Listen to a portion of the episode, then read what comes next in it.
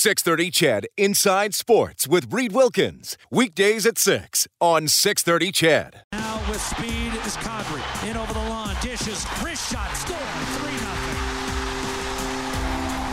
Ranson in the finish. The setup from Nazem Kadri. Well, that was an avalanche. Colorado all over the Oilers tonight in game two of the West Final. The Avs take it 4 nothing, and they lead the best of seven 2 nothing.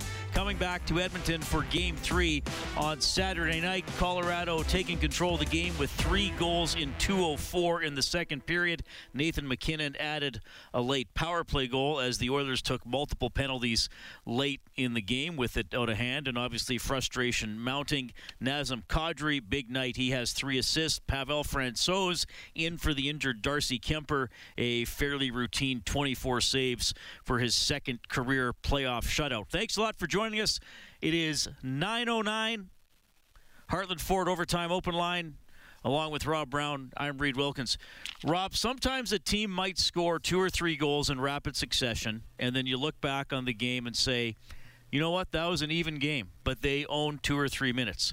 Well, tonight the Avs got three goals in 204 but that's not what decided a game. Decided this game. They were all over Edmonton pretty much all night. They just happened to get those goals in that quick sequence, but uh, numerous other opportunities, and uh, Edmonton didn't have a lot going at the other end.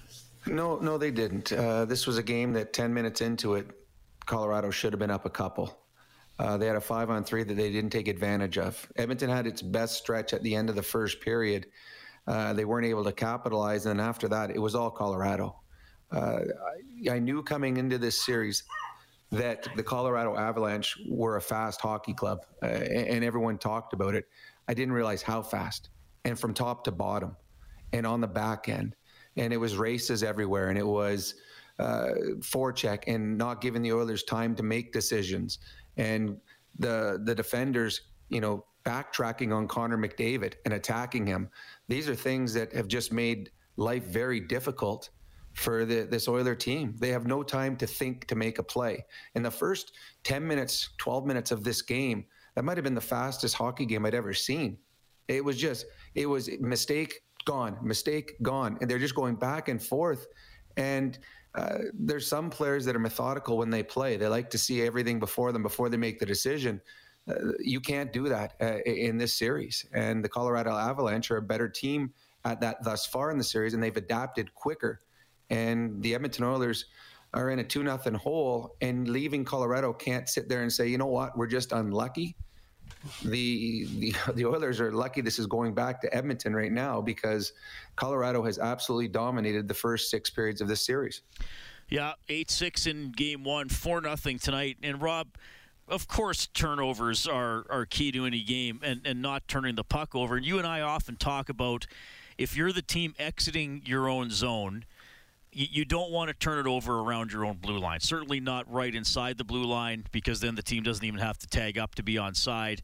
And then even then, you, you know, those few feet once you cross your own blue line, be careful there because then you know the team can transition it. I, I would say for Colorado that extends all the way down to the top of their circles. I, I mean, first of all, Edmonton again wasn't good enough in the neutral zone, and Colorado is. But even times the Oilers, it looked like they might get a forecheck going, and the puck didn't get deep enough. The Avalanche can get going right from, like I said, basically from the top of their own slot. They can whip it up the ice and get going like like other teams can do. But on the other half of center, they're doing it from almost deep in their own end and just flying. They're waiting for that opportunity. It's funny. There's a lot of teams that play a trap and they wait and wait and wait, and then eventually you turn the puck over and they try to pounce on it. Uh, the, the, Avalanche don't play a trap, but they play the same sort of style where as soon as the turnover happens, they're gone. They're they're they're leaving the zone. They're taking off, and they got Toews and they got Makar and they got Byram, who are all fantastic skaters, and even a Manson jumping up in the play, and they're beating the Oilers. Uh, four checkers back, and they're turning two on twos into three on twos or even four on twos. And it's all because when you turn a puck over, if I'm skating up the wing, if I'm the right winger and I'm skating up and my centerman has it and it looks like he's going to dump it in, I put my head down and I start taking off. I'm going to win that race to the corner. If he doesn't get it in my corner and the defenseman stops it and pushes it up, The defensemen know that know that the puck is turned over. He's transitioning. I have a, a, second or two where I'm like, okay, where's the puck? And I look, am I now? It's too late. I'm chasing. So the guy that has the puck on a stick, he has to make sure the puck gets in deep because if he doesn't, you're in trouble. The other team will have numbers, and it's happened numerous times in this series so far, and it has cost the Oilers. But with a number of goals, where the Colorado Avalanche have got talent top to bottom, that if they get odd man breaks, they're going to make you pay. Yeah, a lot of pressure on the Oilers in this series. Now, they haven't lost a home game, but it's it's pretty huge coming back here for Game Three, down two nothing to this team. No team is, is perfect, but the Oilers are going to have to cut down on the mistakes, and I and I think we saw some frustration tonight. Rob, um, you know, clearly the Oilers running around late in the game, just taking aggressive, somewhat foolish penalties. Uh, you know, a too many men penalty uh, where the player going off uh, off the ice touches the puck you know, that's just a lack of concentration. Zack Kassian sitting on the bench. I'm not sure why Byram got a penalty there. No, that was a bad call. Like, yeah, you know. Well, the, the frustration and silly. Uh, there, so they got the too many men penalty. There was another time earlier in the game. It was short. The Oilers were short-handed, and MacKinnon was carrying the puck up, and an Oiler jumped on the ice, probably about 15 feet too early, and stopped MacKinnon from getting across the building. That was too many men on the ice as well. Yeah, Kassian on the bench. That I mean, that's a penalty all day long, and Byram shouldn't have got one. It should have been a power play for for the Avalanche on that one. Uh, but the frustration came in, and you don't like seeing that because you start thinking the other way. Well, what if the Oilers are down or, are, or winning, and all of a sudden Manson's going around punching McDavid in the head or elbowing Leon? Uh, I know that it happens, but it's something that you wish wasn't part of the game. Having said that, the Colorado Avalanche uh, have figured out what they need to do against the Edmonton Oilers and they've done it. Now the Edmonton Oilers have to come back, regroup, and win a game. The, the, the series is far from over. Um, the Oilers have yet to play a home game. Having said that, the Edmonton Oilers now the stress is on them. They, you do not want to lose one of the next two games and then have to win at least, or have to win two games in Colorado. Best of three, you'd have to win all three. The, the Oilers need to win one of these next, or need to win both the next two games. It starts with game three, but to do that, they have to be better from top to bottom. The Colorado Avalanche best players have outplayed the Edmonton Oilers best players. And tonight, Colorado Avalanche's backup goaltender was the better of the two goalies. So uh, there's uh, there's so room sure for improvement. for the, there's room for improvement for the Edmonton Oilers, and hopefully they find that before uh, before Game Three starts. I actually thought Smith played pretty well, and no, he, he, did. I don't want to sound like I'm discrediting a shutout, but this was. This you know, was he, as routine to 24 saves as I think a goalie could have. It was. He made a couple saves. There was the, the one on Nurse, where Nurse had a breakaway. That was a big save. There was the one timer from Leon Draisaitl. He got across and got his shoulder on it. So it wasn't. Uh, he, he wasn't tested a lot, but in a in a game that for the longest time was was close uh, the stress level of some someone coming in as a backup and all right we need you to go out and play against uh, one of the well the two best players in the NHL who are on fire right now. We need you to not make a mistake. And he didn't. So Smith was good.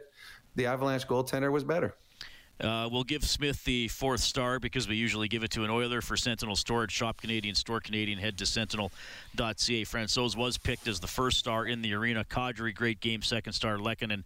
Uh, liked him with Montreal last year in the playoffs and liking him again here with the uh, Avalanche. Those were the three stars. 4 0, the Avalanche cruise to victory. Back to Denver. Here's Oilers head coach Jay Woodcroft on the on the five on three, but but what what changed in the second and what happened in that two minute four second stretch that was really you know difference? what I thought it was a really competitive uh, first period. I I thought we laid it on the line, especially finding ourselves down uh, shorthanded, like you said, six minutes I think in the first period. Um, you know I thought we pushed back, we generated some offense, and um, you know, like you said, that that little uh, span in the second period uh, really hurt us, took uh, the wind out of our sails, um, and we weren't able to generate what we wanted to generate as the game wore on. Left side, Frank. Jay, your team's bread has been buttered all year off the rush. Can you pinpoint why you haven't been able to generate as much so far in these first two games? Well, I think we've had some chances, not as much as we'd like, but it's a we're in the final four. The other team does some good stuff too, and and uh, but we think uh, there's more to be had there. We can do a better job of shooting the puck, shooting through structure, and um, tonight it didn't didn't go our way, but. Uh, you know, we'll we'll go back to the drawing board, and we're prepared to regroup and and uh, head home uh, to friendly confines in Edmonton. Right side, Gene. Um, Connor was just talking about how when, when they score, that seems like that next, like it's almost like they're not satisfied. They want to come back and score again. And he was just sort of discussing kind of handling that. How you, you know that they're not sort of giving in or giving up. How do you try and work that so that they don't have those little momentum swings? That Well, I think it starts it starts with the shift after goal. Whether we score the goal or whether the other team scores the goal, it's an important shift that next shift. So the ability to win the face-off, to establish a forecheck, uh, and then there's just little things that go into some of the the chances that we give up. In the middle, Ryan. Uh, Connor said he probably isn't playing his best game right now. Uh, we saw so much production from him and Leon. What are you seeing through two games, uh, and in particular tonight, from your top couple of guys here? Well, uh, we did some things to move the chess pieces around, and uh, I, I wouldn't point to one or two people. I would point to our team. We didn't do enough uh, to make it hard on the opposing goaltender. Um, we had some chances, but not nearly enough, not at this time of year. Right side. Yeah. Uh, Jay, uh, what did you make of the hit on Yamamoto, and do you have an update on Yamamoto? On the Landeskog hit on Yamamoto? Yeah. Um, I thought uh, a player was in a vulnerable position. I thought the angle of the uh, check uh, and the principal point of contact was the head. It's not my call. I don't, I don't referee the games. I've said this ad nauseum in the playoffs. My job's to coach and not, not to make the calls. I'm sure the necessary people at the league will look at that hit. I'm sure uh, you know, it seems like Darnell's dealing with something, but how do you assess his, his game right now? Where, where He's Darnell? given us everything he has. He's given us everything he has. He's a true warrior, and um, you know, as a team, we can be better. Left side, Daniel. In the middle, Ryan.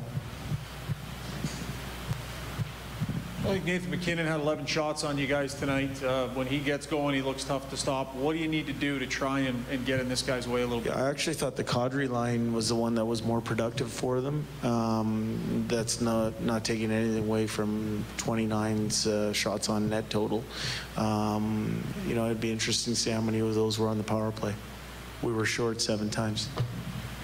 Jay, is the most disturbing thing that the, the goals that you gave up were self-inflicted in the second period? No, I think the thing that we're worried about is the fact that we didn't win the game tonight. Um, but as I said, we've come to uh, a building on the road. We didn't win. Now it's on us to go home, regroup, um, clearly look at the things that we can get better at, and uh, go out and execute on home ice. Any more questions for Coach? Thanks, guys. Thanks, Coach.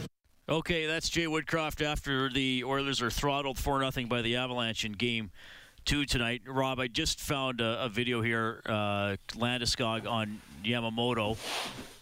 I, I don't think the principal point of contact was the head. I don't have a good slow motion. There there was head contact. Uh, Landeskog is obviously taller than Yamamoto. I, I don't think it was the principal point of contact. Contact. It's probably going to get looked at simply because Yamamoto left the game with an injury. Uh, yeah, it, it'll certainly get looked at. I, honestly, I've I've only seen it on on the the original on TV because they didn't really show a whole lot of replays of it. So I can't really comment whether he's suspended or not, or if there's a fine or not. Um, but it is a, a, loss for the Oilers if Yamamoto is unable to play next game. Uh, whether whatever happens with Landeskog, nonetheless, Yamamoto has become a big part of this Oiler team, and that's a top six player if he's unable to play. So hopefully it was just precautionary and he's able to get back into the lineup for game three because it, it's already a longer road to come back in this series. They need to win four of the next five. It becomes a little bit tougher when you're missing one of your top six players. Yeah. I mean, again, I mean, Yamamoto's one of, if not the shortest player in the league. Uh, I mean, and he's it's almost bent like, over too. And it's almost, it's basically looks like it's more like Landeskog's rib cage is going into Yamamoto's shoulder, and then in the process of Landeskog following through the hit, hit there is the shoulder to the head as well. the the thing that might work against Landeskog is that they may rule Yamamoto was in a vulnerable position because he's reaching for the puck bent over, and Landeskog kind of comes in from the side. So I don't know. I don't know how they'll look at that.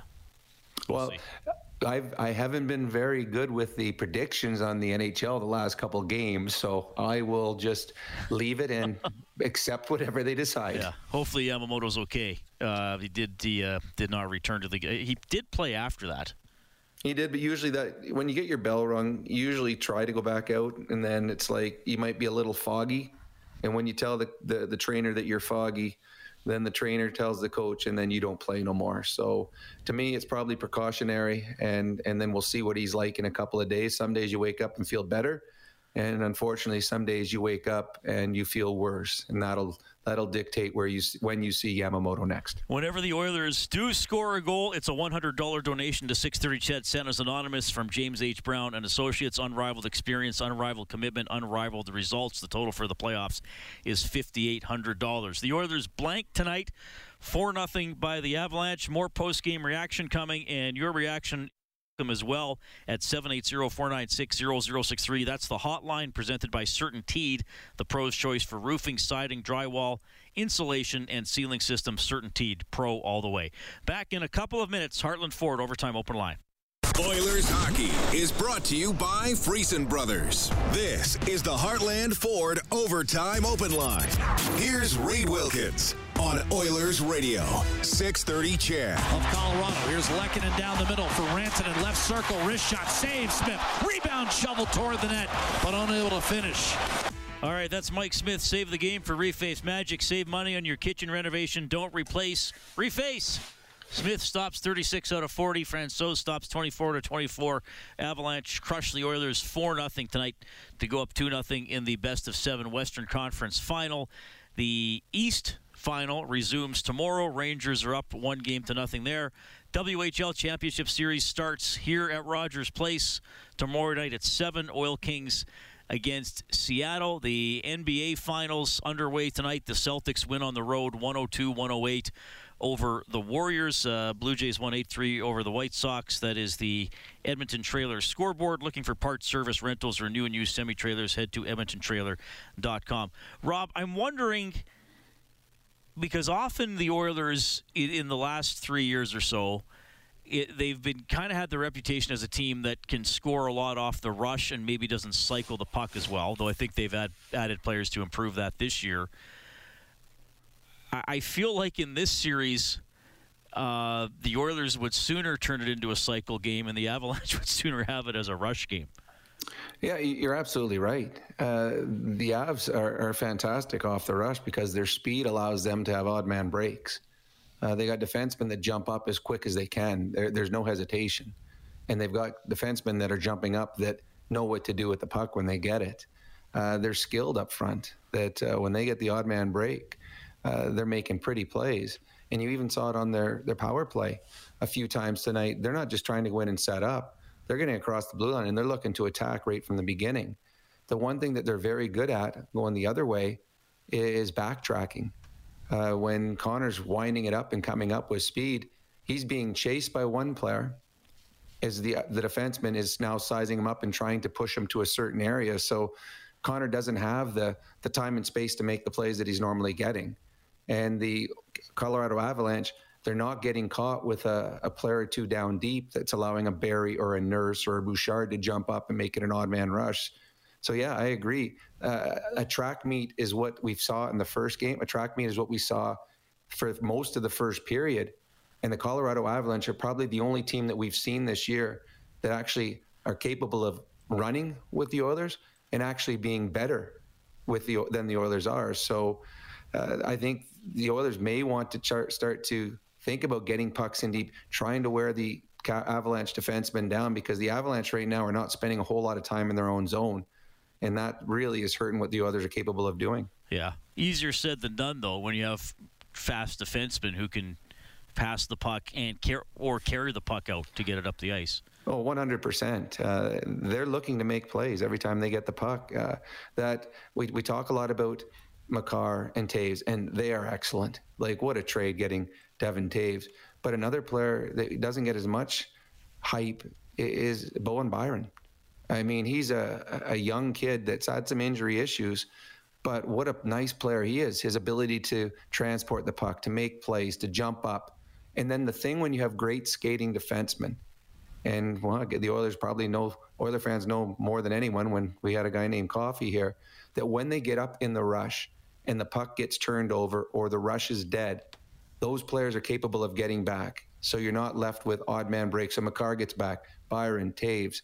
And that's what separates, you know, good offensive defensemen and great ones, guys that can create a play yet still be good enough to get back defensively and not allow an odd man break going the other way. Okay, the Avalanche take it 4 0. Here are Tyson Barrie and Connor McDavid. Uh, Connor, you guys got through the first in, in reasonable shape, but what do you think happened there during that stretch in the second where they, they got the three on you? Um, yeah, I mean they found uh, they found a way to break through. Um, we didn't, you know. Um, yeah, they found a way to uh, to break through. Questions, Gene on the right. Uh, Tyson, uh, first period you guys had that long uh, five on three, you killed it off. Um, did you kind of feel like the first period was, especially on the road against a team like this, you kind of want to escape, and that you would be able to sort of build from there as the game progressed? Yeah, I thought we played a good first. I think we got in a little penalty trouble. We did a good job killing it off, and you know, there's just a um, a bit of a stretch in the second there where we kind of, you know, they got one and then we compounded. They got the, they got two, they got three, and that's, uh, you know, that's momentum. That's how this team rolls. But we've got to do a better job at, you know, when they do get one, we got to stop the bleeding, and you know, we can't compound and and let it, you know, spiral out of control like that for the couple minutes that it did. Right side, Mark. Uh, that's what I would ask Connor is this Colorado team's done what other teams haven't done to you. They don't just score once, they score twice, they score three times. They they grab a hold of a game for a period where it gets completely out of control. Is there a, you know, is there something you see that you can stop that spin cycle? Like Tice, Tice mentioned, um, you know, they definitely feed off momentum. Um, you know, they find ways to uh, to compound one and, and, and turn it into three there. Um, and obviously, it's on us to uh, to uh, to grab that. You know, um, seems like shift after goals, either for or against, um, have hurt us over the last couple of games, and um, the shift after. You know, they find uh, they find a way to score right after. So. Stay on the right. Connor, your team was uh, only able to generate 11 shots in the final two periods. Can you talk about what the Colorado Avalanche were doing in order to kind of stymie any chances that you had? Yeah, they played a solid game. Um, yeah, they played uh, they played a good game. Back middle, Josh. Uh, Connor, what do you what do you guys have to do to, to turn this thing around and dig your, your, yourselves out of this hole heading home? Yeah, um, you know we've we've been a real solid home team um, for the last little while, um, and we love playing in front of those fans, and um, we'll get ourselves back in the series uh, at home here. Connor, you guys have been an opportunistic team all year. Why do you think you haven't been able to generate as much off the rush in these first two games? Um, yeah, they got good players. Uh, they got good D-men. Um, we haven't had a ton of chances off the rush. Um, you know, uh, we got to find a way to create off the off the forecheck and uh, off uh, off all zone play. Um, you know, they do a lot of good things, and we got to find uh, find a way to uh, to figure them out. One of the traits, Tyson, of your team this last uh, month and a half has been when you get some adversity, you jump back and have a good game. 130 foot goal, you turn it around real quick. That didn't happen after game one. What uh, do you have that in you? I guess for game three here, pretty important yeah, time. Yeah, absolutely. We're down two, heading heading back to a rink that uh, we love playing in, and you know, you guys have seen how how excited the city in Edmonton is, and we'll be uh, we'll be ready to put forth our best effort and a big bounce back in front of a, a crazy building, and um, we're certainly. Uh, you know, we're not counting ourselves out of this when we got a lot of hockey left to play. We have time for two more. Ryan in the middle. Uh, Connor, just uh, in terms of the time and space that you don't seem to have out there, what are they doing that's maybe taking that away from you? And you know, just maybe assess how it's been out there for you in this series compared to, to before. Um, yeah, I mean, uh, probably haven't been at the at the, the top of my game here. Um, you know, they've they've done a good job of uh, limiting chances and stuff like that, and um, yeah. Okay, that's Connor McDavid and Tyson Barrie as the Oilers are blanked 4 0 by the Avalanche. Second time in the playoffs, the Oilers have been shut out. They also lost 4 0 to Los Angeles in game four of that series back on May 8th. Reed Wilkins, Rob Brown with you. I don't know if either guy said anything overly revealing there, Rob. kind of uh, stating the obvious to some extent. Uh, a couple things. Sometimes after a game, maybe the, the, players haven't quite analyzed what hit them, and also maybe if they are figuring some things out, and maybe they don't want to reveal them. I don't know. What do you well, think? That, mainly frustrated. Uh, Tyson Barrie seemed a little more animated and, and willing to talk. I think Connor Connor sounded frustrated his body language at parts of the game looked frustrated. I mean, it, you just went through a series against a, a, very good Calgary team where you you did whatever you wanted at any time in the game. I mean, the average five have, goals a game. Yeah, and, and, and could have had more. I mean, it, it was dominating, and they've come into a series with such high expectations, and they've run into a very good hockey club that has limited those chances. So uh, I have a feeling, and it's it's funny in my mind right now. I'm just picturing game number three, and I'm just seeing like Connor in the first shift going out there and trying something special just to try to change things around, get things going in the right direction. But Colorado's done a good job, and it's funny before this series started, and this series is not over. It's not even close. Before the series started, I thought the Oilers would match up better against Colorado than they would against St. Louis Blues. But after watching Colorado play two games, I'm thinking this is the type of series that I think the Oilers would be good in. But they possibly, through two games, have played against a team that actually plays that type of game better. Yeah.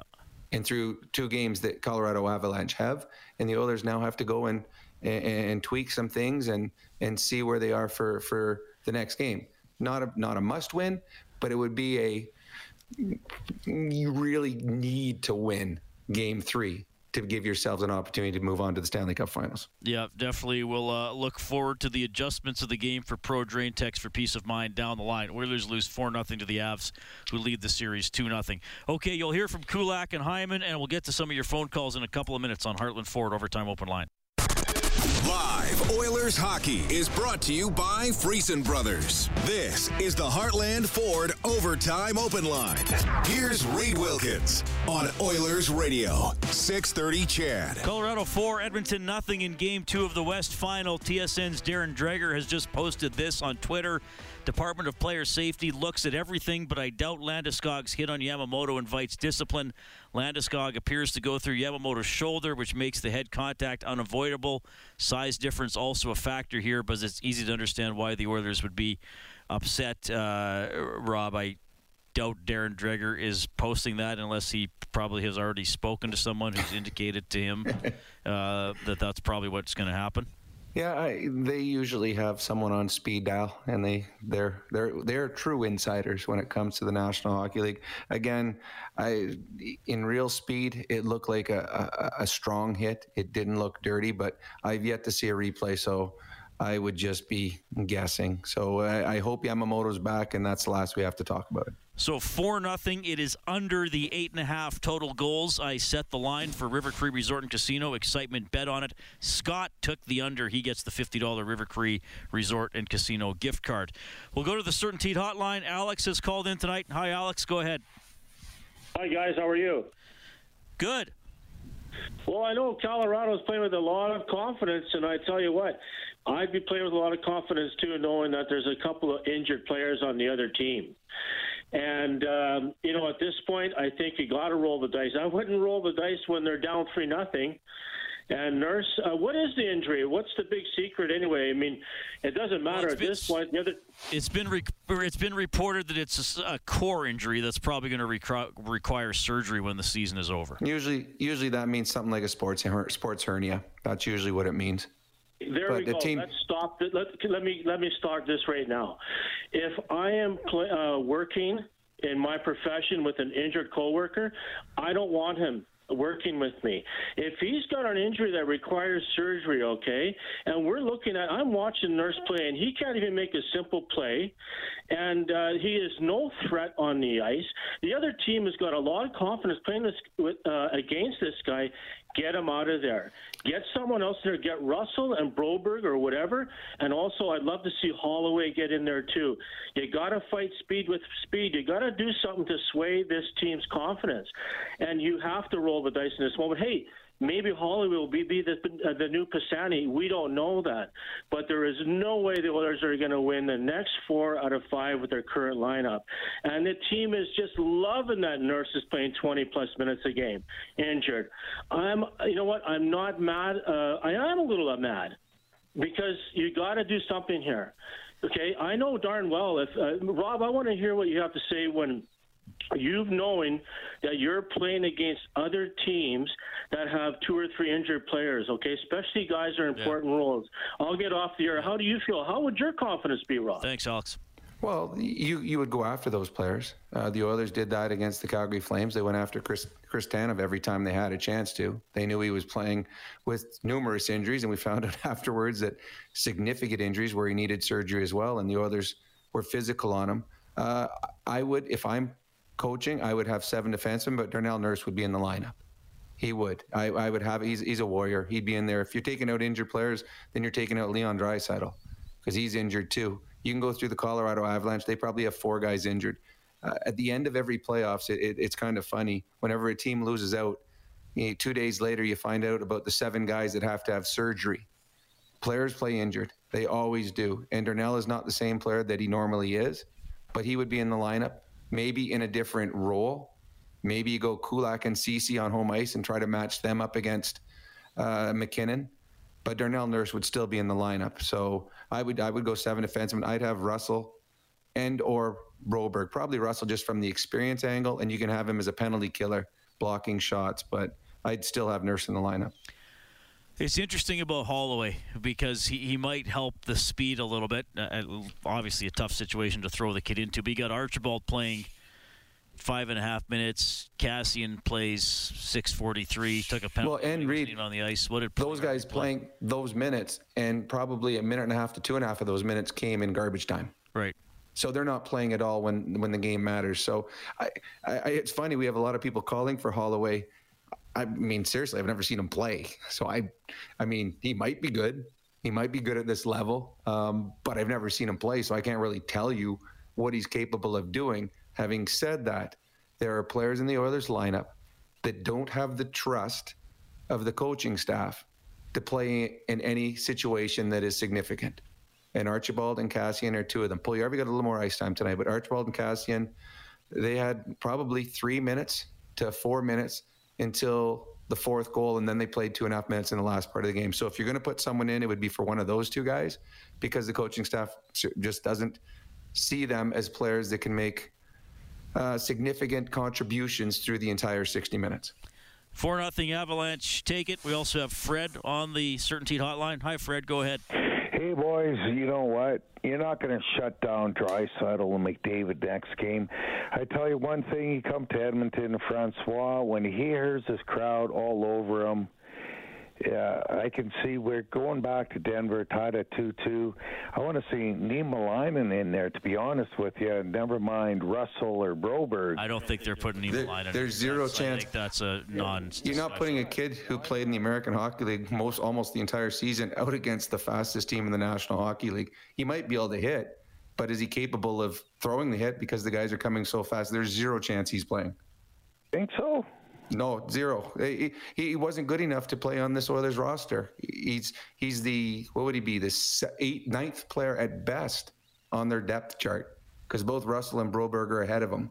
So he's at ninth at best. I hope he he turns into an NHL player. I really do, and I love what he does. He's physical. He's nasty. He's mean, but he's a guy that wasn't good enough to be in the top eight in the NHL.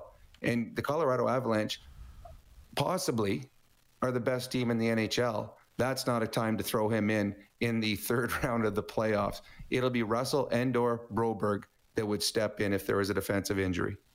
All right, we also have Rhonda on the line tonight. Hey, Rhonda, thanks a lot for calling. You're on with Robin Reed. Hey, you guys. Um, I've decided that I'm going to be the spokesperson for social media tonight. And judging from Facebook and Instagram, um, not you guys aren't a huge fan of calling players out. I mean, even Woodcroft in his his uh, post game comments was directly asked about Nurse. And his response, um, not verbatim, was something like, "Oh, you know, we all need to play better," or something of the such. I'm going to go out and call out Darnell Nurse. He scares me when he's on the ice, very nervous, and you guys, I know you're, what you're going to say, so I'll just leave it at that. What and are I'm we going to say? If you know what we're going to say. well, you guys defend him. You don't call him out. He is scary. He's hurt. He, We're a just talking about him being hurt for two minutes. With We the talk, and we also talked. He's not playing well. He, he's not playing like Darnell Nurse plays. That, it, that's it, it's obvious. And how but do you I just said about- they're not going to pull him out of the lineup. I wish you know what. Put Russell in. It, it, it can't get any worse.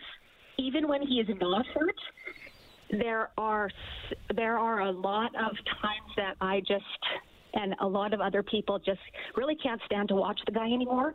And how do you feel about um, Reed said yesterday on his six to eight show, the Oilers don't have and many other teams don't have a Cale Makar. Well, then tell me, why are the Oilers about to pay Darnell Nurse $9.25 million like he's playing? Well, why, why do you like think they're going to pay him that much? Well, you guys say that that he's worth that. You guys say that they No, built no. a team around him. No, no, no, no, no. Wait, I've never said that he's worth that. I said my opinion on that. They have to overpay him because he was a guy playing 27 minutes a night, 26 minutes a night. If you let him walk for nothing, you now have to go and find a player that wants to come to Edmonton and play 26, 27 minutes a night and earn 10 million dollars. That's that's not easy to find someone that wants to come to Edmonton that's a player that's that good. So that's why the Oilers overpaid him. He's he is going to make more than he probably should, but the Oilers had to overpay him to make sure they kept him. Well, are we talking about paying that Chris Jones that much money in Chicago? Caleb? Jones?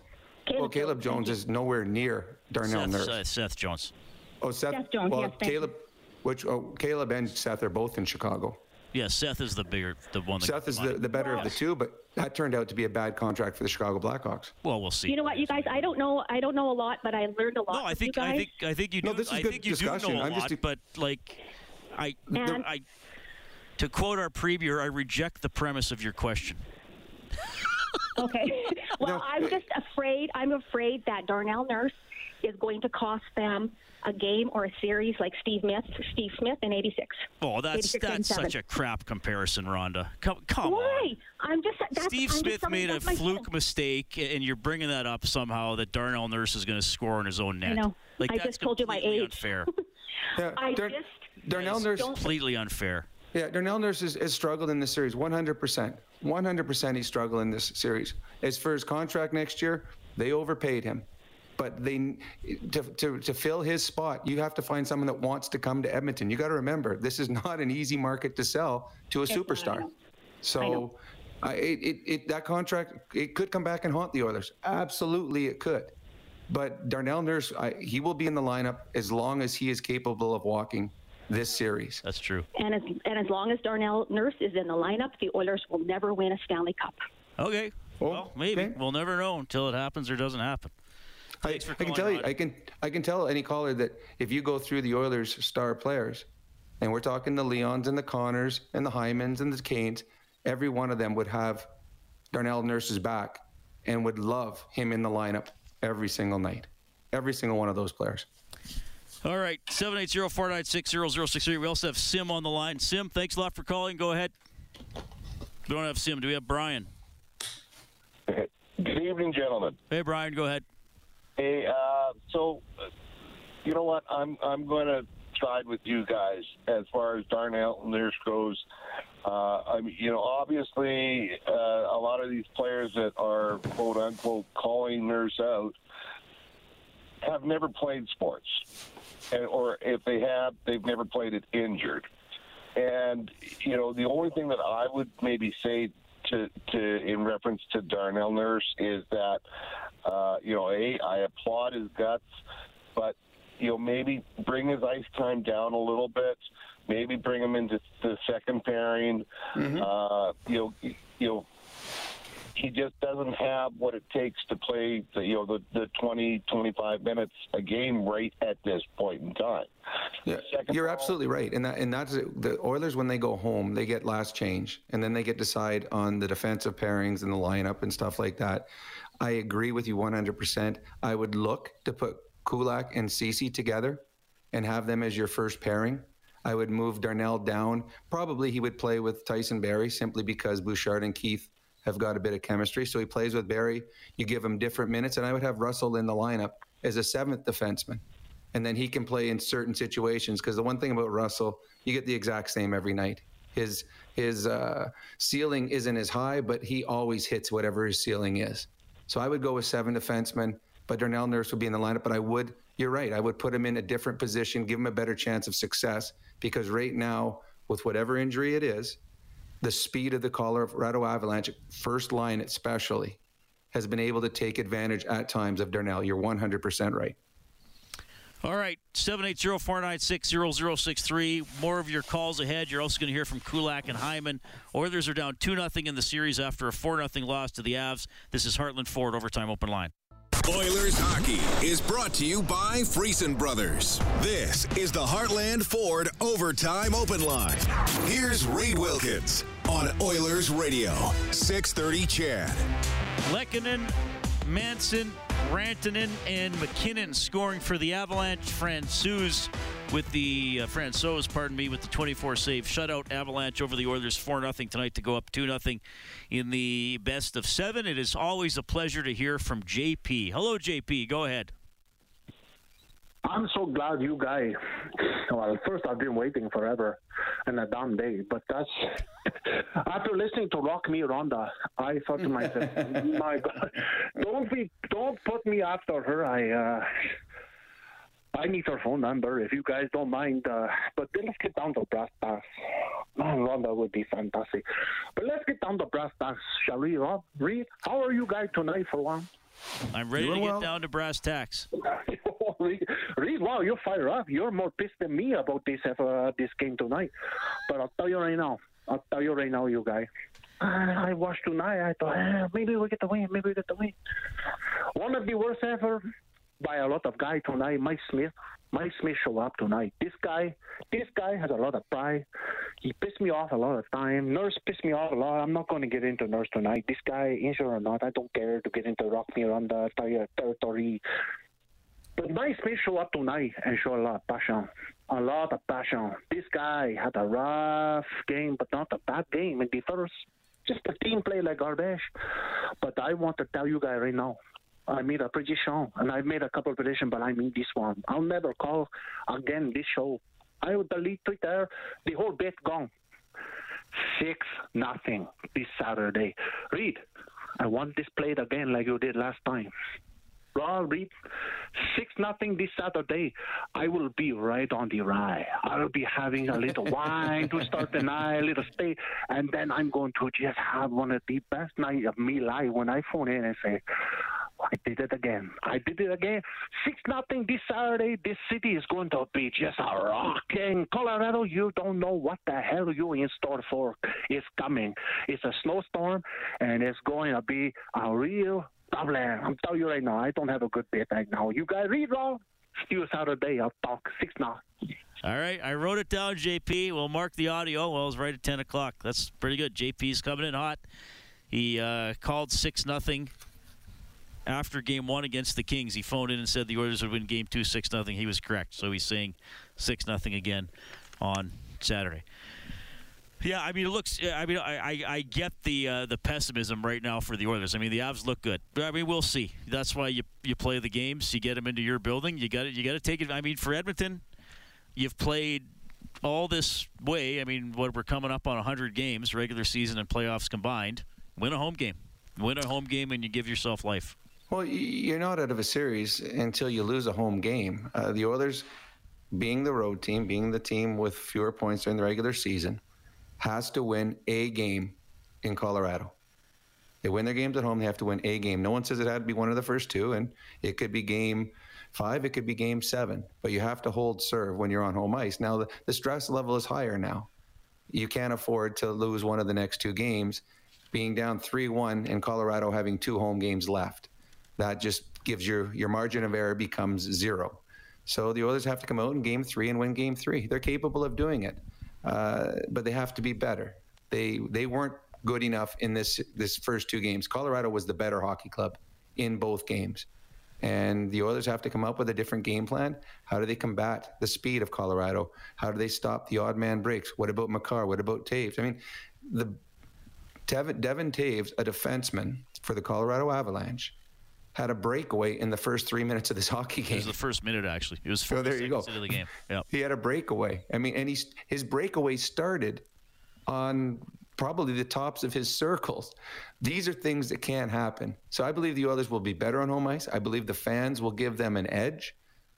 But as a team, they've got to come up with ways to limit the chances Colorado has because Colorado has scored 12 goals in two games. And there's a number of grade A scoring chances they haven't capitalized on.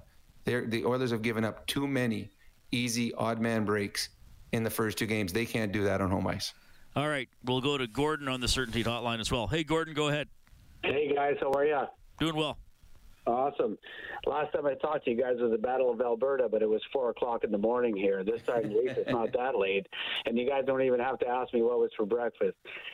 Anyways, I just wanted to say I just wanted to say a few things about tonight's game. You know what? You guys were just talking about uh, Devon Toews' breakaway, those line changes. The Oilers got to clean up those line changes. They got to make them a lot better because that's what causes those odd man rushes. And these odd man rushes, these two on ones, it's like our. De- I, I thought defensemen were taught at such a young age that you took the open man and the goalie took the shooter. And the two on ones that I've seen against the Oilers is their defenseman is staying on the shooter and they're leaving that open pass across the ice. You, you're right. The, the the rule of thumb is don't let the pass through. If the and pass those, gets and, through, and those passes are, are connecting, and the goal and the pucks are going in. Tonight, I see Darnell Nurse coming in on a two-on-one, and I don't know which defenseman it was. I believe it was Johnson for Colorado. He played it perfectly, and Nurse didn't score. Yeah, and it was McDavid the other side. So Johnson just said, "I'm going to go stand by McDavid." and and Yeah, that is a is wise smart. choice by Johnson. Yeah. Play the Yeah, percentages. But but he but obviously he played a two on one. The defenseman takes the open man, let the goalie take the shooter, and I'm not seeing the Oilers doing that on defense. Anyways, people want to pick on Darnell Nurse all they want. You know what? The guy's playing. He's a warrior. We see other defensemen. Uh, We watch in the Rangers series. Ryan Lindgren from the Rangers. He's a warrior. Everybody's playing injured this time of year. Everybody's going to make mistakes. Look, You've lost two games on the road. You go home, you win those two on the road, you hold serve, you go back to Colorado 2 2. That's all you can ask for right there. Let's win these two games at home. One hundred percent, Thanks, Gordon. absolutely. You guys have a great have a good weekend, boys. Yeah, we will for sure. Appreciate it. Uh, more of your calls in a couple of minutes. We want to go back to Denver post game from Brett Kulak and Zach Hyman. Uh, Zach, you had a really good first period, especially the penalty kill five on three. And what transpired there in those two minutes? I mean, it just seems like one goal snowballed into another. So what do you what did you see in the second period? yeah, I don't know, three goals and I don't know how long it was, five minutes or whatever it was. Uh, obviously, that changed the game. Those five, you know, five minute laps there. I thought we were playing well. Uh, to there at that point, like you mentioned, the first, I thought we played well. Had to deal with penalties, killed them off. You know, that should be a momentum builder for us, right? Uh, and it was. And then we just had a five minute lag there in the second, and they got three there, and then shut it right down.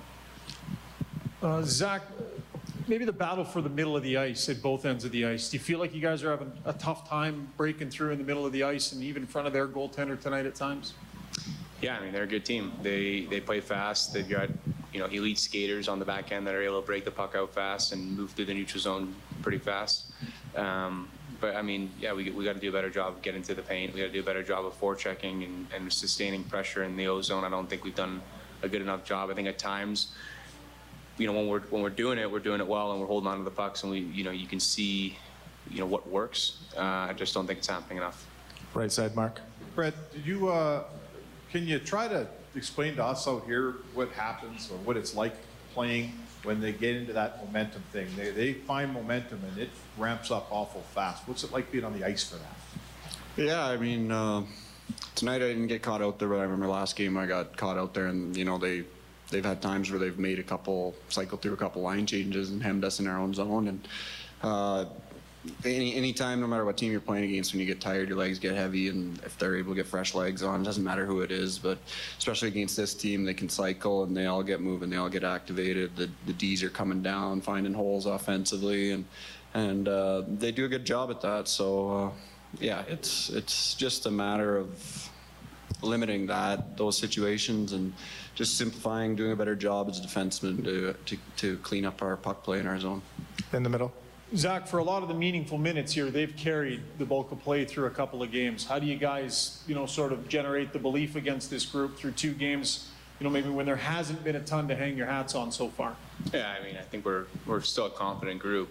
It's a it's a series, right? This is this is how it goes. Is there's momentum swings. There's you know, it's a it's a roller coaster. They they defended home ice, so we have an opportunity to go back home feed off our crowd, you know, get the momentum back, right? So I, I think we've done a really good job playing at home. We've done a really good job throughout this year uh, when we've won our backs have been against the wall, facing adversity, pushing back, and I think that uh, this is a big opportunity for us to do that. Back row, Josh. And, and just Zach, like going home, um, what, what's the mindset for this group? Do you have to change? Do you guys have to change things, or do you have to go back to, to your to your base, whatever has been successful for you? Like, what do you guys have to do to to get back in this series? Yeah, I mean, you got to protect home ice. That's huge. You got to go back home. Starts with the first one, obviously. Um, I think, you know, first game can show that we can score against these guys. I think that that's, uh, you know, we'll get back to that, get back to our game. I think that, you know, there are things that we can do better, obviously, but I think that we're confident in our abilities and we're confident in, in our structure and our system that if we maintain that and, and we, you know, elevate our game, I think that, you know, we'll be we'll be just fine. We haven't gotten to the level that we want to get to yet. It's not a matter of um, our structure. It's a matter of doing it over and over again to you know at an elite level. All right, that's Hyman and Kulak after the Oilers are shut out 4 0 by the Avalanche, who lead the best of seven West final 2 0. Back to the CertainTeed Hotline. Gregory has called in tonight. Hi, Gregory. Go ahead. Hey, Reed and Rob, how are you guys tonight? Good. Just a comment on the on the game. I'm with JP. Uh, I think everybody knows that the team uh, uh, they had a real stinker tonight. But if it wasn't for that 124 seconds where they lost their mind, this game would have looked uh, quite a bit differently. We uh, we played poor, but uh, you know Colorado didn't come through and uh, and do all that much better themselves. That 124 seconds is the whole story in the game. Saturday night, I'm with JP, six nothing. Let's go Oilers. Uh, I would argue that it was just a, it got to be a for for me. I mean, I, I understand what Gregory is saying, but I also think Colorado outchanced the Oilers pretty badly. Colorado was a better team. They deserved the win. Uh, I think they have done. They did a fantastic job on both Connor and Leon in this game. Uh, we've seen Connor and Leon dominate, and they limited their chances. Um, Colorado was better in, I would say, just every aspect of the game tonight. But ha- having said that, it's one game, and the Oilers have yet to play a home game. Uh, they win game three, the series is completely changed. But they have to be better. If the effort that they had through the first two games, especially five of the six periods, is not good enough to beat the Colorado Avalanche. Yeah. So we'll we'll see game three what happens if there's any changes if there's lineup if Yamamoto's good enough to play or healthy enough to play. Um, it, it, we'll see. But the Edmonton Oilers are going home uh, with you know a 2 0 2 record, and it is a deserved 0 2 record because Colorado was better. Yeah, the Oilers only had 11 shots on goal in the final two periods, and and a lot of times when a team is down three goals in the second half of the game, they wind up out shooting the other team. Just because they're throwing everything at the net, but it, it, the Oilers, I mean, the Oilers couldn't even, to me, get a lot of cheap shots tonight. Not not cheap shots like punching. No, I know stuff, what like you mean. Yeah, cheap yeah. shots on goal, like get across the blue line and dump it in. They just they just didn't have the puck. Well, Colorado kept them to the outside. Colorado was good, and uh, that was the best I've seen a team back pressure the Oilers. And part, a big reason they can do that is they're so fast. I mean, this is a team that uh, they work hard, they're fast, and if they don't have the puck, they're hunting it down. And that just, I mean, Connor McDavid and Leon, if they have a split second to make a play, they're going to burn you. So they're trying to limit the uh, the amount of time that they can think. And uh, the biggest thing for me is in Colorado, the, they were able to match up Makar and Toews against McDavid. And you talked about it before this series started that the one thing that scared, scared you was Cale Makar, his ability to skate. And Connor McDavid will eat alive any defenseman that is slow of foot. I don't care how big, how mean, how physical, it doesn't matter. You can't catch him. But a Cale Makar and over this course of these two games, uh, a Toews, they show the ability to stay with him, to limit his time and space, to keep him to the outside. They can skate with him. And that's something that we haven't seen very often this year because uh, these two defensemen are special. They are both Norris Trophy type of defensemen. They're that good. Okay, Avalanche take it 4 nothing. Few more of your calls when we get back to Heartland Ford Overtime Open Line. Live Oilers hockey is brought to you by Friesen Brothers. This is the Heartland Ford Overtime Open Line. Here's Reed Wilkins on Oilers Radio, 630 CHED. All right, thanks a lot for joining us tonight. 10-16, Oilers beaten 4-0 by the Colorado Avalanche tonight, outshot 40-24. Uh, first period was scoreless. Avs got 3 and 204 in the second period. MacKinnon got a power play goal with 440 left in the third. The uh, Avalanche wound up going 1 for 7 on the power play. The Oilers took uh, three penalties in the final four minute, uh, yeah, what, five minutes of the game with uh, a little bit of frustration from Evander Kane and Darnell Nurse and others. Uh, the Oilers 0 for 2 on their power plays. So that is the summary tonight as we have David jumping on the CertainTeed hotline. Hey, David, go ahead. David, do we have you? Yes, hello. Yes, Am go I ahead, on? sir. Yeah, you're on the air. Sorry, sorry. It took me a while. I wasn't sure if I was going to go on or not. Uh, I, I missed the first part of your show, so I'm sure you guys already covered this. But like, what happened? You know, the first period they were really toe to toe with the Avalanche. They killed off a five on three. Like they were in the game, and then just you know, your opinion is like how how, how did that shift happen all of a sudden after one goal? This thing just fell apart. Oh, in all honesty, I don't think it was after the the one goal that fell apart. I think the Colorado Avalanche before that had been pressing. I thought the first period, the Avalanche came out in the first eight to ten minutes were by far the better team. The Oilers killed off the five on three, which was huge, and they carried the play for the most part of the second half. But they had a couple power plays. Or I, th- I think that's when they missed on their power. They didn't score on their power plays, which hurt. But I think the Colorado Avalanche, before they got their three goals, had taken over the play again, and the Oilers had no answers. As Reed said a little while ago, 11 shots in the last 40 minutes of the game. And that's a team that's chasing. So it was uh, the Colorado Avalanche are, are good. They're very good.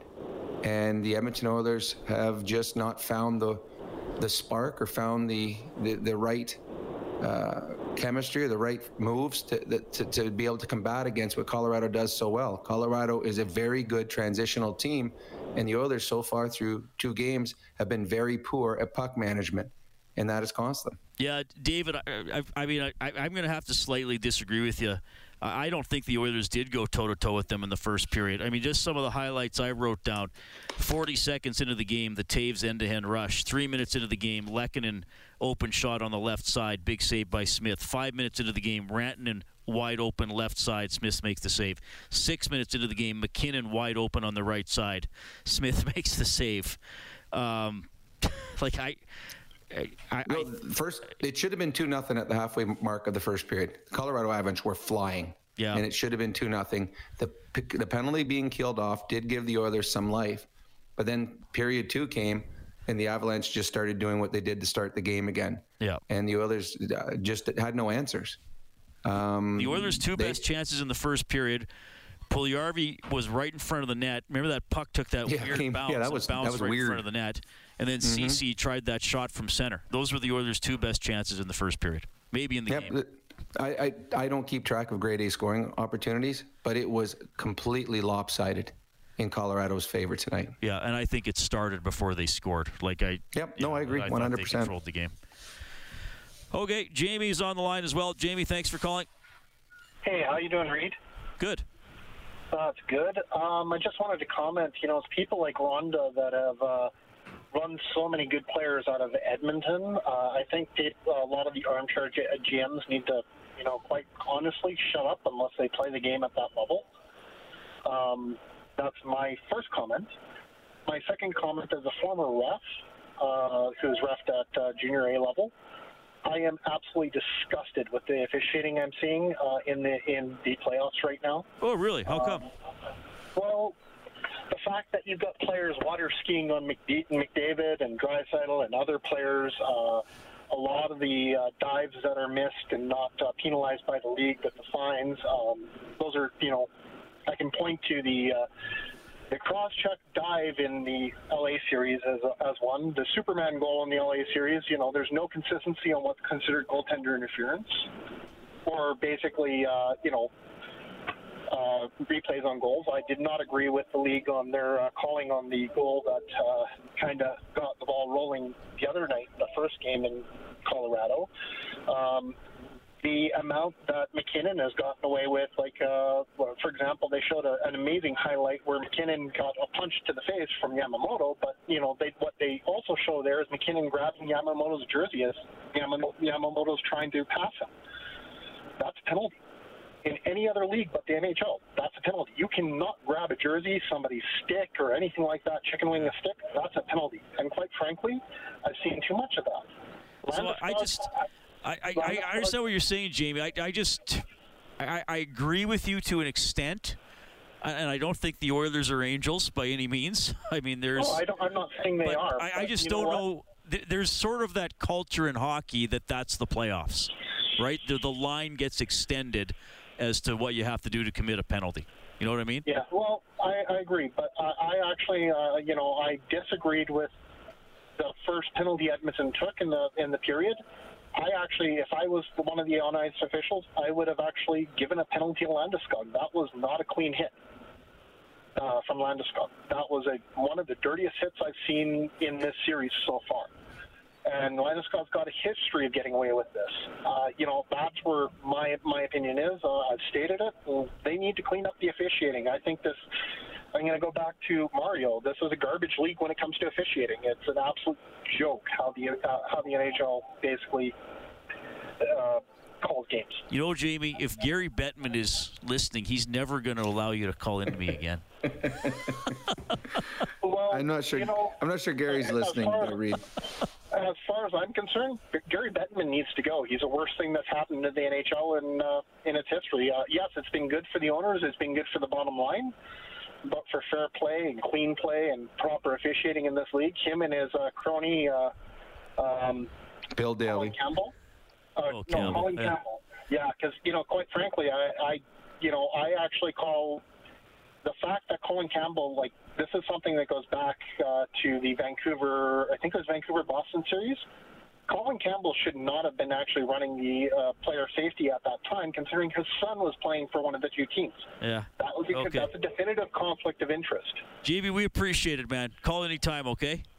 Yeah, we'll do. Thanks, I, I know if, if uh, you know, we know people sometimes need to, to vent or whatever. That's fine. Well, I'll tell you what, Gary Bettman's been good for the 10 hockey fans in Arizona because pretty sure they're going to have a little rink all to themselves to go watch the games.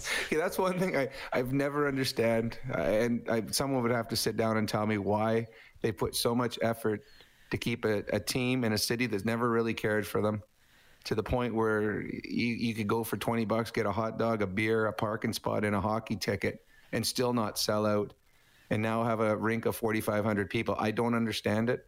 I really don't because there are some hockey starved cities out there that would love to have an NHL team. well, you team. could put a second team in Clare Drake Arena in Edmonton. and get like it would be well, we got Jarome Iginla Arena here in St. Albert. I mean, we could have that. I think we fit 600 people, so close enough. I'm obviously being a little cheeky there. I, I did ask. Oh, I wasn't. I was serious. I did ask Bettman about that when I interviewed him. But like I said, he's so good at spinning it, taking it. He's just, well, it's temporary. It's temporary. Okay, well, technically everything's temporary. it's a long temporary uh, five J- years. JB was pretty passionate. Uh, I, I would say my beefs about the refereeing and the official in the playoffs is, are much uh, milder than Jamie's, but uh, I, I do appreciate his uh, his opinion. And uh, if we had more time, where we're doing one of our refereeing shows, we probably would have spent more time with him. But uh, I think officiating was not the, the cause of the Oilers four nothing loss tonight by any means. We also have Dean standing by. Hey, Dean, go ahead. Hey, Robert Reed, how's it going? Pretty good. Gary Bevins definitely listen, so don't get canceled, all right? We need you. Thanks for being patient with us as the commentators and uh, more importantly as callers. Uh, you know, first off, everyone getting mad at Nurse. He's got an injury. Imagine going to work with a poor muscle tear every day and, you know, coming out on top of it. So give him something to hang his hat on and he'll come back and be better for next game. That's first off. Let's be positive as fans. Uh, they're killing us in our neutral zone attack, boys. Yep. What what are we doing? We seem like we're kind of making unforced errors when we shouldn't be. We're losing momentum doing this. Like, are they just that much faster, or are you guys seeing that we're just not keeping up to their pace, or are we not playing at our best? Because as Sutter kind of said that one time is like you know he mentioned playing are we doing everything we can? Maybe. Maybe they're just better than us. And I'm not saying that we can't be better. I'm just saying that as is a very good team, and we can't just sit back and blame our players for not being good. I think we're in a very tough series and we're in a tough position. What's your guys' thoughts? Yeah, really good points, and you're 100% right. Sometimes you you look at the mistakes you make and you blame them on your players, when you look at take a closer look and you realize, well, that's because that guy, the Colorado guy, was there so fast. He forced you to make that error. He didn't give you the opportunity. He didn't give you the time and space. So yes, the Oilers have made some unforced errors that were without pressure. But I think a lot of the stuff that's happening is Colorado is good, and there's there's no secret between teams. Colorado knows exactly what the strengths of the Oilers are, and it knows what the weaknesses are. And right now, they've been preying on the weaknesses and taking advantage of them. Now the Oilers are got to come back and into game three and try to figure out, okay, here's what was working, here's what's not working. How can we tweak it? What can we do better? I, I don't know if the Oilers. Well, I I changed that. I do know that the Oilers have never played a team with the speed that Colorado has. They are fast, top to bottom. They don't have a. It's not like they can throw one or two lines out there, then three and four plod along. Their third and fourth lines are incredibly fast too, and they just go nonstop. And I think that is at times has caused incredible havoc for this Oiler team because they're used to coming through the neutral zone. Okay, here we go. I got a we got an odd man break, and all of a sudden the three on two turns into a three on four. And then the player that you think you're going to have wide open isn't open. Now you're forcing something that isn't there. You're forcing a pass or you're trying to flip it past someone and they're just too good. So I think in the first two games, the Oilers, let's say they played at 70% of capability. And let's say that the Colorado Avalanche was 100% at their capability, and that's why the Oilers lost. Colorado was just a better team. The Oilers can still win this series. They can still win Game Three, but through four, two games and six periods, the Colorado Avalanche are showing why, for most of the year, they were the best team in the NHL. They are good, top to bottom. All right, we also have Steph on the line. Hi, Steph. Thanks for calling. Hey, Robin Reed. Can you hear me? Yes. Okay, perfect. Uh, my first time calling, uh, it felt like a sign when I heard Rhonda because I listen to your show all the time and I never hear any women, so I felt like tonight was my yeah, night. I, I, wish more women would call, honestly, because I know there are a lot of female fans. Yeah. So um, I just want to talk a little bit about Woodcroft. I am a huge fan. I've been a fan of him for years, been following him with the Condors. Um, I think he's been absolutely amazing for us. I think he's been amazing in these playoffs. Um, I, I found I was having kind of my first concerns today. Two of my favorite things about him are that he has such good attention to detail and he makes these little tweaks even when things aren't going well for us, which is why I feel like we've been able to be so resilient. Um, and I find that in his post games, I feel so comforted listening to him even after a loss.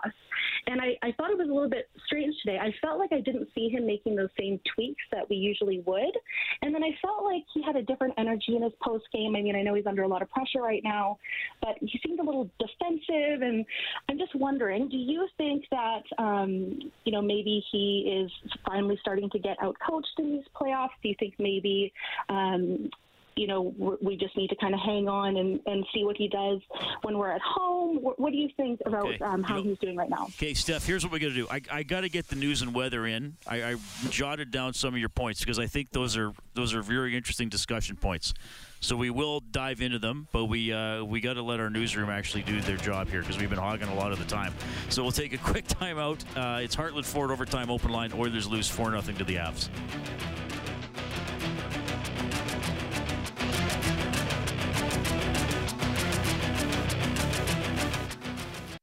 Oilers hockey is brought to you by Friesen Brothers. This is the Heartland Ford Overtime Open Line.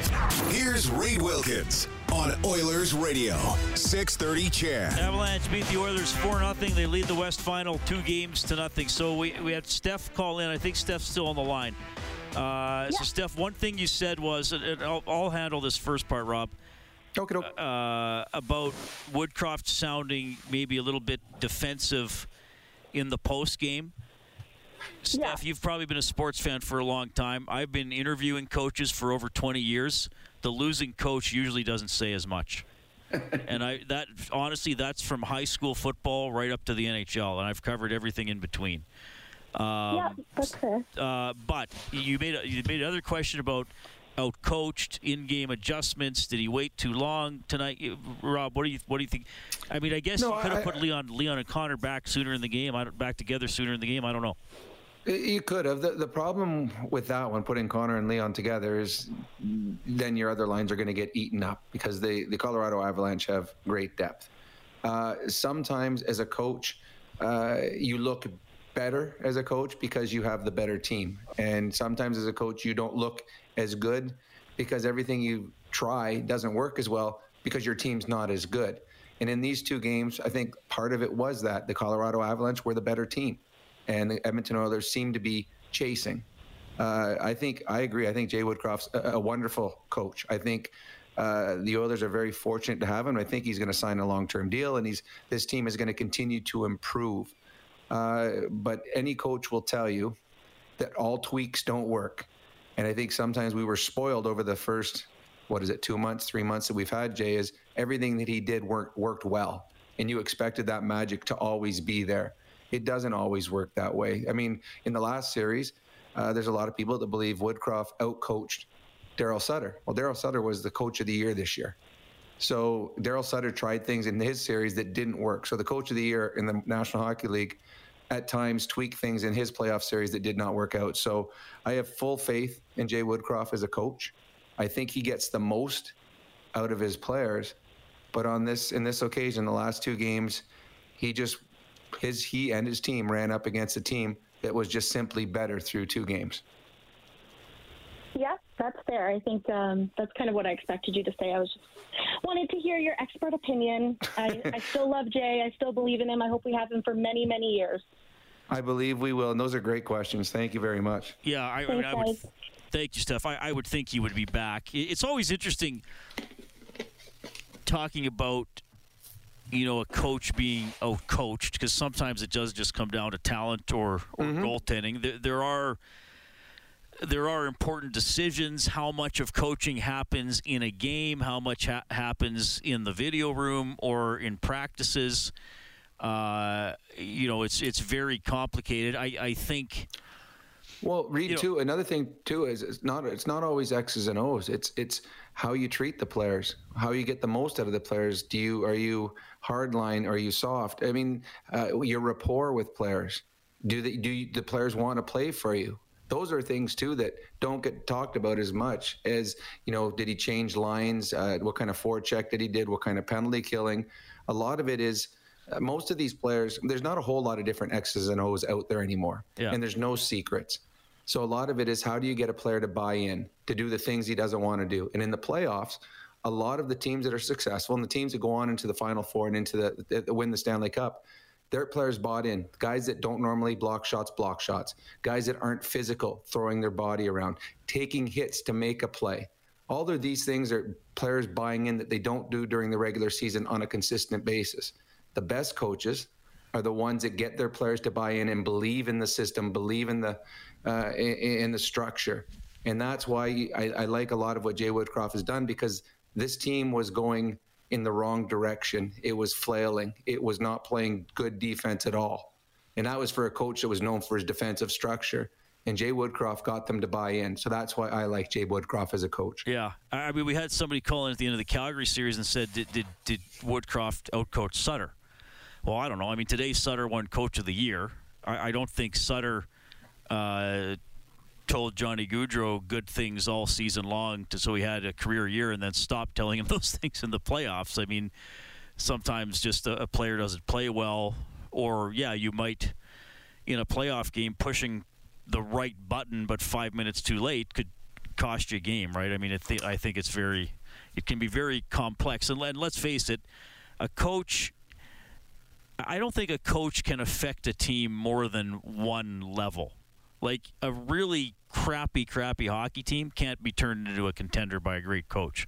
Maybe Nope, they could go from crappy to below average. You know, like I, I know when the Oilers were really bad and finishing in the bottom three in the league year after year, or you know, last place a couple times, we got a lot of like, well, they're well coached. Okay, well, maybe in some instances they weren't, but a better coach. So what? You finished thirtieth with a better coach. You're twenty fifth. Like there's Well, still it's a like lot of work to do with the roster. It's like the Arizona Coyotes this year. They could have had Scotty Bowman coach them. They were not going to be a playoff hockey club. So a coach can only do so much. He he needs talent and he needs a goaltender. And if he doesn't have both of those, he's not going to have success at the National Hockey League level. Okay, we got Will on the line as well. Hi, Will. Go ahead. Good evening, Reed. Hey. Yeah, j- just uh, a comment on tonight's game, or it seems to me that uh, Colorado is uh, making a little. They're they're a little more precise with moving the puck and the transition game. They they're tape to tape. Whereas our guys, they, they kind of take their time. They try to slow the game down, and, and the, the passes aren't crispy. To me, that's been the big difference uh, that I, that I noticed. Uh, I think if the Oilers can, uh, Oilers losing the MacKinnon battle, we We might have lost Will.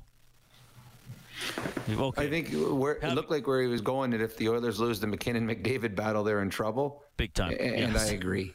And I, I, I absolutely agree. MacKinnon is great, but McDavid has to win that battle because there's other places that the Colorado Avalanche have an advantage depth And wise. that's why I brought up Makar because if McDavid and MacKinnon are tied, then Makar, the Oilers don't have an answer, right? No, he, he he's he's great. He is so good a pl- hockey player. He is so good. There's a couple times that McDavid came down on him tonight, and Makar is able to stay with him. He the way that he adjusts his body, he turns and then jumps up in the play, and that's what's key. If you're playing against great players, the best way to to defeat them or to slow them down is to play in their end, and that's what Makar does. So when he's out there, he and Toews, if there's a turnover, they're gone, and the puck is out of their zone. And now all of a sudden, Connor and Leon are chasing. And you're taking away 10, 20, 30, 40 seconds of their offensive time.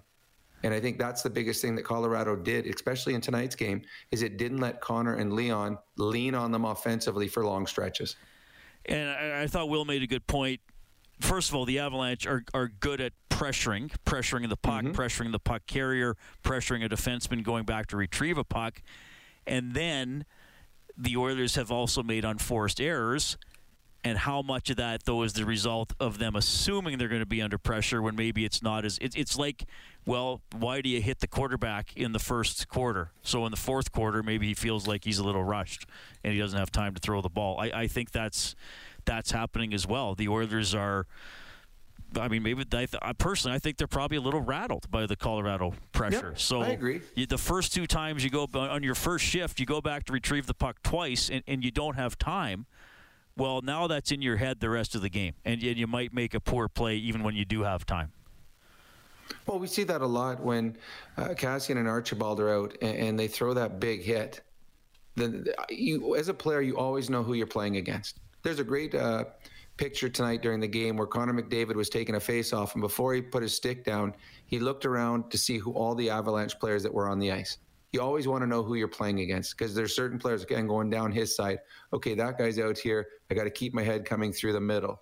Okay, MacKinnon's out here. Okay, got to make sure I don't turn the puck over. So when a Kassian or an Archibald are on the ice and you're a defender, and the last time they were out here, they just ran me face first into the glass.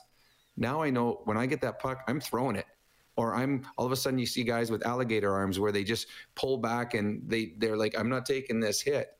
So that's what happens over the course of a game. If you are always hard on the forecheck, you're forcing those players to make plays before they want to. Eventually, they just start throwing the puck away. And we saw that as this game went on. The Oilers didn't feel they had enough time, and they throw the puck away, and all of a sudden they look up. Huh, actually, I had a little more time this time. You get uh, stage fright, or you get a little, you get nervous and we saw that tonight, time and time again. Okay, we also have Sir Robert calling in this evening. Hey, Sir Robert, go ahead.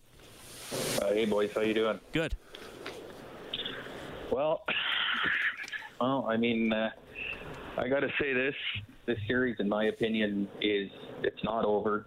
They're only down two games. They win the next two in Edmonton. It, it's a best of three. You never know what can happen. Um, frankly, in my opinion, a team like Colorado being a, being as as quick and as fast as they are, and the fact that the fact that as you guys were mentioning that it's that it's not just one or two lines, it's all all four of their lines are fast. To me, with the Oilers, I don't I don't know if it's necessarily about especially, especially with the Oilers' third and fourth lines, I don't think you can't. Uh, the, the Oilers, I guess, you, they can't. Uh, I mean, like the, the third and fourth lines of Edmonton can't match that speed. So I think I think for the Oilers, best thing they can do, you got to try and uh, you got to try and wear. I guess try and I guess try and wear those guys down. You got to hit them. You got to be physical. You like uh, I mean, and as far as uh, as far as the you know like the, the defense goes and you know uh, the goaltending, I mean, I mean you got to stay with Smith because I mean Smith's the guy. Smith got us here. You, you're not gonna you're not to suddenly say now, well, okay, well, okay, you know, we're down two nothing in the series. Okay, Koskinen, and you go in for the next five, right? So, you know, and uh, and I guess uh, uh, one more quick one here. You know, I you know, I mean, you know, like you know, like we're not going to be. I don't see any point in bringing in any of the guys who have been, who have been called up from the minors unless unless you absolutely have to. I think think is at this stage of the game, the best the best the best thing for those guys is to get is to get reps in practice, see what it's like at this level at this time, watch the games, and and learn from there. So, Robert, I heard a voice about a minute ago. Do you have a protocol droid like C3PO? No, no, that's no, no, no, no, no. That's not. No, that's actually that's that's that's just a voice on the on the uh, on the uh, uh, uh, city buses in town. Oh, okay. I thought you had an entourage. yeah, no, it's yeah, no, uh, yeah, no. Sadly, I wish, but I don't. All right. No, appreciate it, buddy. Have a good night. All right. Thanks, guys. All right, that is Sir Robert, 780-496-0063. We're going to call a uh, timeout here, back for some final thoughts. Heartland Ford Overtime, open line. Hey, you, put down your phone. yeah, you, you're driving. The road is way more important to focus on than a text message or email right now. It's Grant Fedoruk, and at Leading Edge Physio, we don't want to see you injured, in an accident or otherwise. If we can get people to stop texting and driving, hopefully there will be less accidents. Bad for business? Not at all. Our business is about looking out for people, and there's already way too many ways for the body to break down. We can fix those instead. LeadingEdgePhysio.com. Please put down the phone when driving and check us out when you get home. Live Oilers hockey is brought to you by Friesen Brothers. This is the Heartland Ford Overtime Open Line. Here's Reed Wilkins on Oilers Radio, 630 CHED. 4 0 Avalanche over the Oilers. WHL takes over Rogers Place tomorrow night, 7 o'clock. It is the Oil Kings against Seattle in the league final. Rob, uh, Dylan Guenther has scored in uh, nine. He scored, but he's scored in uh, 11 of the 13 playoff games the Oil Kings have played. Uh, I mean, they got I'd, Jake Neighbours, Kaiden Guhle's yeah, incredible. I'd like to take credit for for Dylan as I had him at NAX, but he was already a better shooter than me in U15 hockey. So it's all God given talent. The kid is good. The Oil Kings are good. I'm just sad that my Blazers from Kamloops weren't able to beat Seattle and be here to be part of this series. But Uh, Brad Lauer's got his team playing very, very well, and I fully expect the Oil Kings to move on and win the championship and go on to the Memorial Cup. Yeah, they, they got an incredible team this year, and, and they are favored in that series. And also, f- if it goes seven, five of the seven games will be here at Rogers Place because of uh, school graduations kicking Seattle out of their building for potential. Well, either would have been game five or six, if depending on if they would have done two, three, two, or two, two, one, one, one.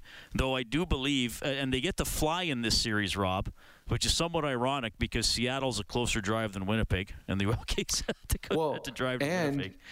And uh, what you've seen throughout the National Hockey League playoffs, NHL teams are actually driving across the border because of COVID rules. So it's yeah, kind well, of the weird that they are flying in this one. Denver, yeah. So yeah, the that- that's even to go to Denver, the Oilers flew to Vancouver, bussed across to Bellingham, and then flew into uh, into Denver. So, yeah. All right. Well, Rob, uh, I'll see you Saturday.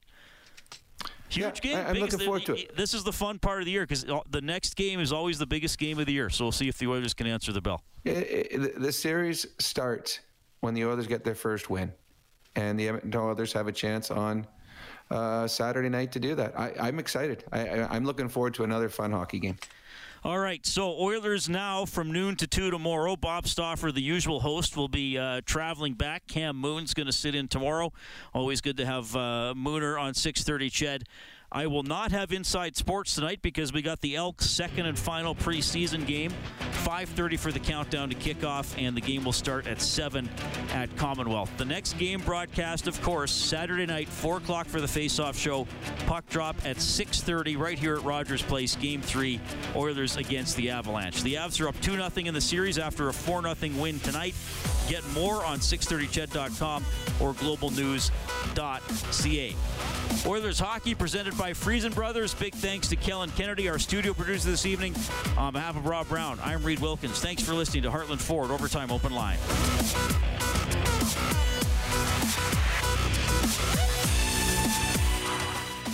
Six thirty CHED Inside Sports with Reed Wilkins weekdays at six on six thirty CHED.